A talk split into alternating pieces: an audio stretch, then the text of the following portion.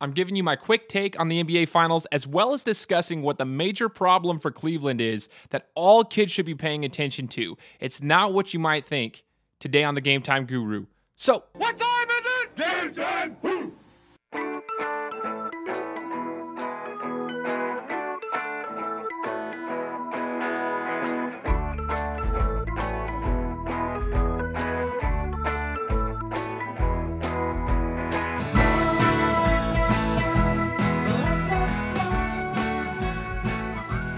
What's going on, everybody? Shane Larson here, the Game Time Guru, coming at you with a new episode. Um, and like I said, I'm going to break down the NBA Finals very quickly. I don't want to spend too much time on the topic. For one, because you've probably already heard enough analysis about the series. And two, the topic I want to discuss today, I believe, ha- can have a bigger impact on the youth, um, this new generation of basketball players coming up, uh, because it's something that I believe is a major problem uh, and it showed for the Cleveland Cavaliers as well as other teams in the NBA. But I think it's a big problem, something the kids need to be focused on. Um, it goes back to the basics. So we'll get to that here in just a few minutes. So, first, I want to let you guys know that I actually created an Instagram page for the podcast. I would appreciate it if you could follow my Instagram page. Um, I'm going to be posting some behind the scenes footage of how I'm recording this. And when I start uh, bringing my podcast equipment to other places to record it with some guests, I'm going to be posting a lot of the behind the scenes stuff. And I think it kind of gives you a little bit of an all access you know look at how I'm running the podcast with the limited equipment that I have right it's not like I'm in a studio with all all of this stuff and I have this professional setting um, I'm simply recording this podcast out of my kitchen in Meridian Idaho like I said in the very first episode I ever published, this is where I'm at. This is my home. Um, but I can also bring this equipment to other places. I kind of want to show you how I'm doing this as a startup podcast. So go to Instagram, follow me. Um, it is at Game Time Guru, right? So um, it's not going to be the Game Time Guru. It's going to be at Game Time Guru. Just follow me there. Um, and you can also follow me on Twitter and Facebook. And you can find the podcast on iTunes, Stitcher, and Podcast Addict and Google Play. All right, so you can find my podcast anywhere. I would like for you guys to go to iTunes and Stitcher, preferably iTunes if you have an iPhone, obviously, because they that has a huge podcast directory. And if you can go to iTunes and leave me a review, just review the podcast, give me a rating of some kind, and re- review it really quickly. I would greatly appreciate it. It helps me out, and I would appreciate the support if you can give that to me. Anyways, guys, uh, the Warriors got it done. All right, we watched it. It was just a dominant team effort from the Warriors. Was it a surprise? No. the The Warriors were clicking on all cylinders for the entire playoffs, basically since April. I mean, they were just firing on all cylinders. You know, it was just crazy to watch, and it the dominance in games one and two didn't really surprise me, but it was just crazy to watch a team like the Cavaliers, who I truly believe you take the Golden State Warriors out of the NBA, the Cavaliers, I truly believe, would run through everybody, including the Spurs. I, I watching the Spurs against the, the Warriors, I was able to see that they're very much like the Cavs in the sense that you take away their main player. Let's say if the Cavs lost LeBron James to an injury, they're going to struggle a lot, except they do have Kyrie to be a, a playmaker with you know his dribbling ability and his ability to get to the bucket. So he is a playmaker in that sense. Whereas the Spurs don't have that. You could see the Spurs did not have anybody to create and run the offense once Kawhi went down. It was just too difficult for him. So, anyways, I believe the Cavs could run through everybody in the NBA if the if the Warriors weren't there. So it's crazy to me to see the dominance of the Warriors over the Cleveland Cavaliers. Um, they obviously have, in my opinion, a more talented crew around them. They have all polished themselves, polished their games. They are unbelievable when they're playing in that in that system. The off-ball screens, I watched all series. Um, I mean, you got to understand it's the the ball movement is insane, but it's also the idea of like running on on the baseline and the IQ you have to have for like Klay Thompson and Steph Curry as much as they frustrate me, just watching them play, they have to be able to read the screens and read the defense, right? So they're setting their down screens and they're doing those all off the ball. And if somebody jumps out to, to come up top, they cut down below and they have to understand where they need to go. So they have to they have to both be reading this the whole game. It's not just one possession. They do it like almost every single possession. They're reading the defense when the screen is set. So they go one way, they go the other, which makes them so difficult to defend. And that's why you see the guards grabbing them. J.R. Smith will be grabbing Steph Curry because he goes up top. Well, they hedge out. And then if they hedge out, then he comes, cuts right back below. And then all of a sudden he, he's either going to get held or he's going to get a layup because they're going to hit him back door. So, and the same thing happens for Thompson. He goes one way, the other way, the other way. The crazy thing is, is the person with the ball has to be able to read that as well. So they all have to be firing correctly. And it's crazy to see, you know, how well they play together and how consistently well they play together. They're very consistent. They play like I mean, obviously the whole entire playoffs minus that one loss. I mean, they just dominated their their opponents the entire playoffs. Um, running that, it's like you would almost think it's mentally taxing having to be laser focused the entire game, trying to figure out well, where's Curry going to be going? Is he going to come up top or is he going to go cut back door? Because if he cuts back door, I have a small window where I can toss the ball to him for the layup. Uh, it's just those are the little things that I I took from it. Um, I'll give mad respect to KD for his performance he put on. Okay. In the last episode, I explained why I believe his situation is much different than LeBron's as far as like going to the Warriors compared to LeBron going to the Heat and the Cavaliers. Okay. But that's a separate subject, right? That has nothing to do with his playing ability and, and what he does. I truly believe that Kevin Durant is the most lethal offensive threat in the NBA. And with his defense getting better and better, this year he he improved a lot with his defense.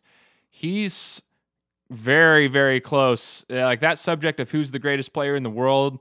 Um, I believe he's get he's right there. I mean, it's it's pretty close. I still give the edge to LeBron for other reasons that I might discuss in a different podcast, but I mean, it's not like it's far off. I mean, Kevin Durant, uh, as much as he frustrates me, he showed up to play, and that was the questions I was wondering. I mean, is he going to answer the critics and and come out and actually play? Because you know, history tells us he didn't do well against LeBron. Well, this year, guess what? He he answered the critics and he came out and played. Props to him. I've never seen a seven footer in my life be able to put the ball on the floor and score from anywhere on the court. I think unless you've played basketball against a seven footer, I think it's hard for people to imagine because all they do is watch him on TV and it doesn't seem like it's that hard for them because everybody in the NBA should be able to do it. But that's not the case. When I was in high school and we played seven footers, my goodness, like there's no way those seven footers were going to put the ball on the ground and do crossovers, pull up from the three point line. No, they sat in the paint because their range was about five to 10 feet from the bucket, if that because I mean they're seven foot. They're they're playing back to the basket their entire lives, like their entire life growing up, and you kind of see that in the in the NBA. Like, I mean, let's just compare it to the teams they were playing. Like the closest thing you have to is Kevin Love.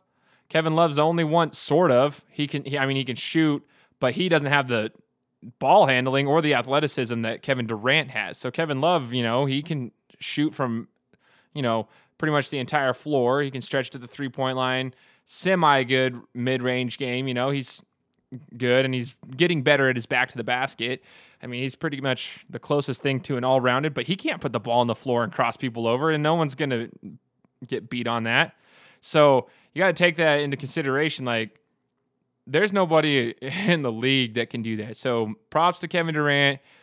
As a basketball fan, I, I'm not a fan of the Warriors, and I'm very open about that. But I mean, the fact that they came out and played as a team as well as they did, and the fact that they could mesh so quickly and and put the the piece together with putting a superstar on the team. It's not always as easy as it looks. Um, you know, and they came in and and Durant meshed really well with them. So, props to the Warriors. Not too happy about the outcome, but uh, they earned it. They, I mean, they beat who they played, and that's all you can do. And not only did they beat them, they beat the hell out of them, like everybody they played.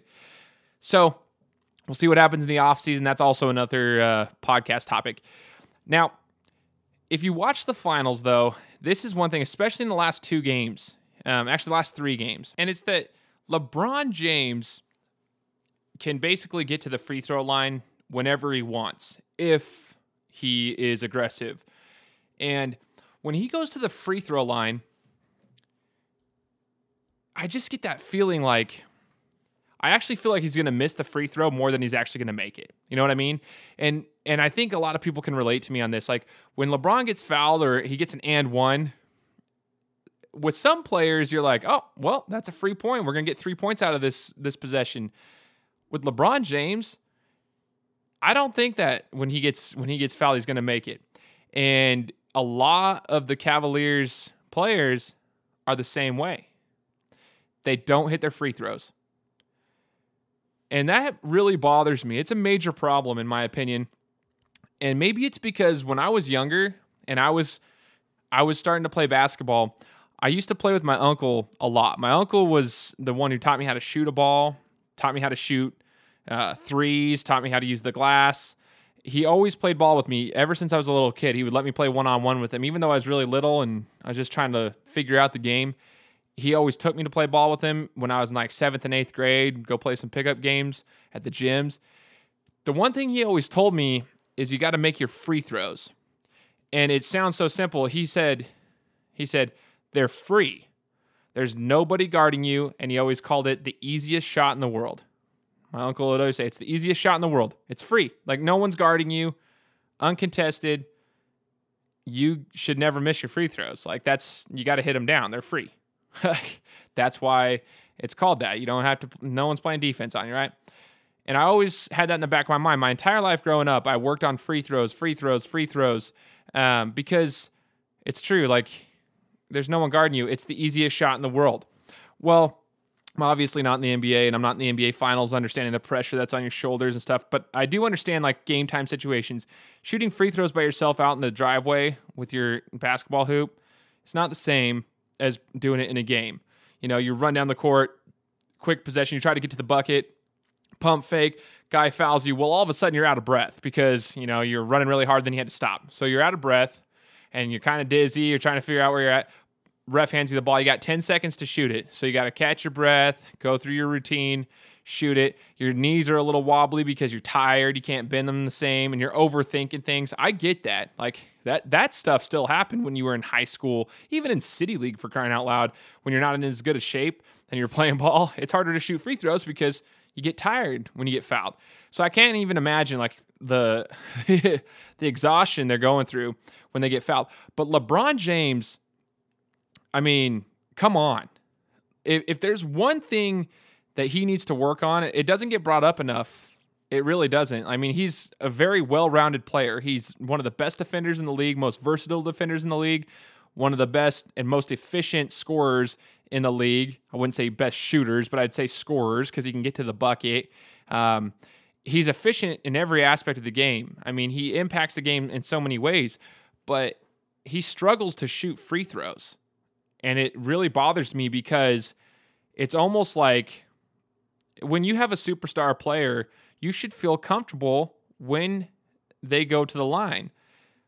If you guys go back to game three and even game four that they pulled out, and then again, you know, game game five, there were some free throws that were definitely missed. That sh- I mean, that could have changed the entire dynamic of the game. You got to remember these these are free points that you need to get. And there was one point in game five where LeBron missed two straight. Okay. He missed two straight free throws. And that's huge. I understand they lost by nine points and it was actually more than that. It just the score looked better than it was. But you got to remember, like, a lot of stuff can change if you hit a couple shots here and there. It changes the entire coaching aspect of the game. Steve Kerr might have to use his timeouts differently because the, the gap's a little closer.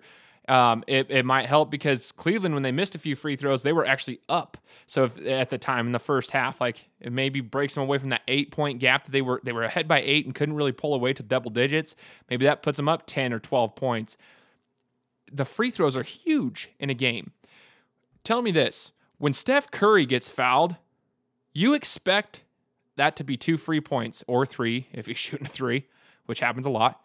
You expect the ball to go in when Kevin Durant gets fouled, you expect the free throws to go in. It's almost like the opposing team when he, when they foul him, and you're like, oh gosh, dang it, he just fouled Curry.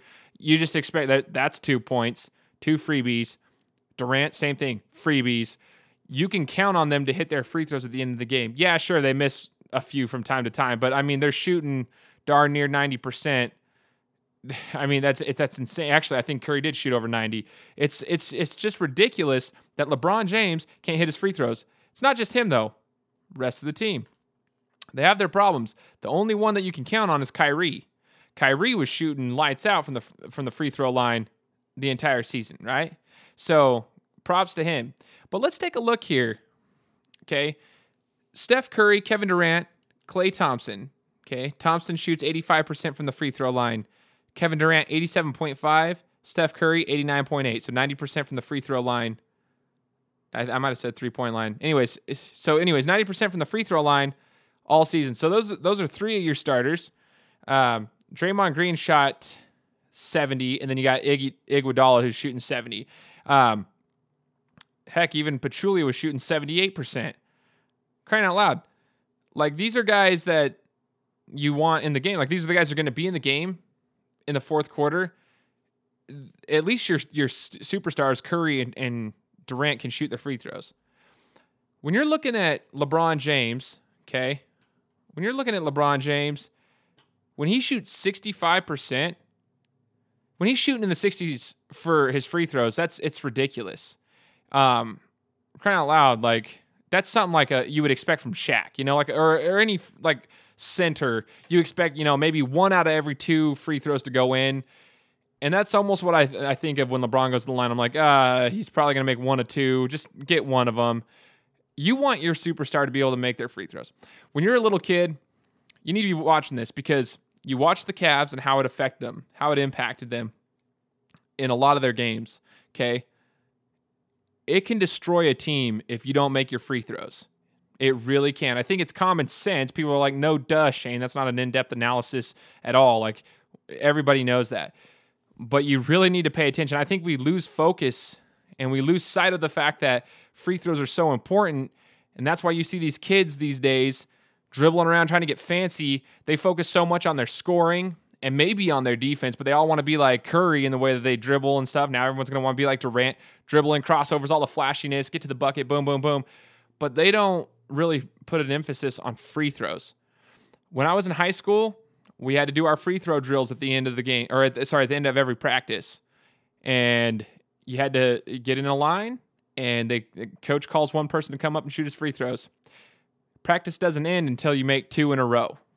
So if they make the first one and miss the second, then you have to do half of a court's worth of suicides. If they miss the first free throw, you do a full thing of suicides and you keep going through the team until somebody makes both free throws. Stuff like that, those little drills are so important. And I think we lose we, we've lost that. Eh, like, we don't put an emphasis on that. We've lost sight of the importance of free throws. Looking at the season, Golden State as a team shot 79.3%. Granted, they're not even the best free throw shooting team, right? They're like the ninth. They're ranked number nine in the in the league. Charlotte, surprisingly being number one, shot 81.5%. So from number one down to number nine, I mean, we've got an 81.5%, then 79.3. But Golden State and San Antonio are nine and eight. Cleveland, Cleveland was at 22. Okay, they were ranked 22, shooting 75.2% from the line as a team. Okay, and in their last game, 65%.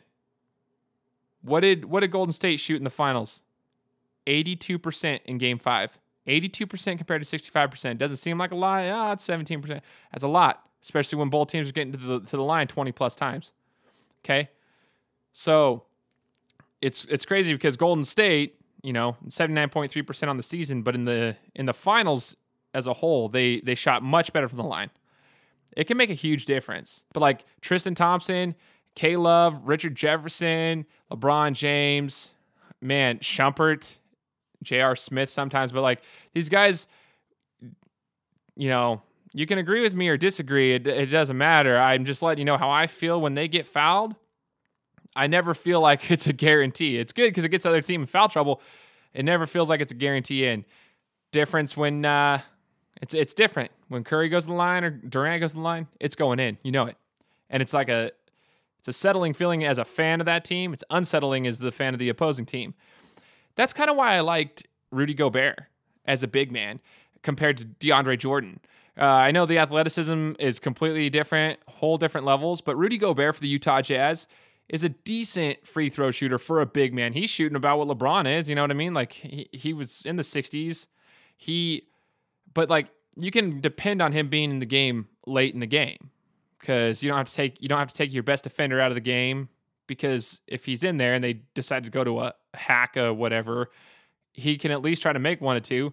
DeAndre Jordan, however, you know that he can't be in there. He's a liability. Same with Dwight Howard. They're liabilities at the end of the game. Your your best defensive player, your defensive anchor. But Rudy Gobert, he can stay in at the end of the game because he's at least dependable for a big man. I just like having that dependability, that comfort with everybody on the court knowing that they can shoot free throws.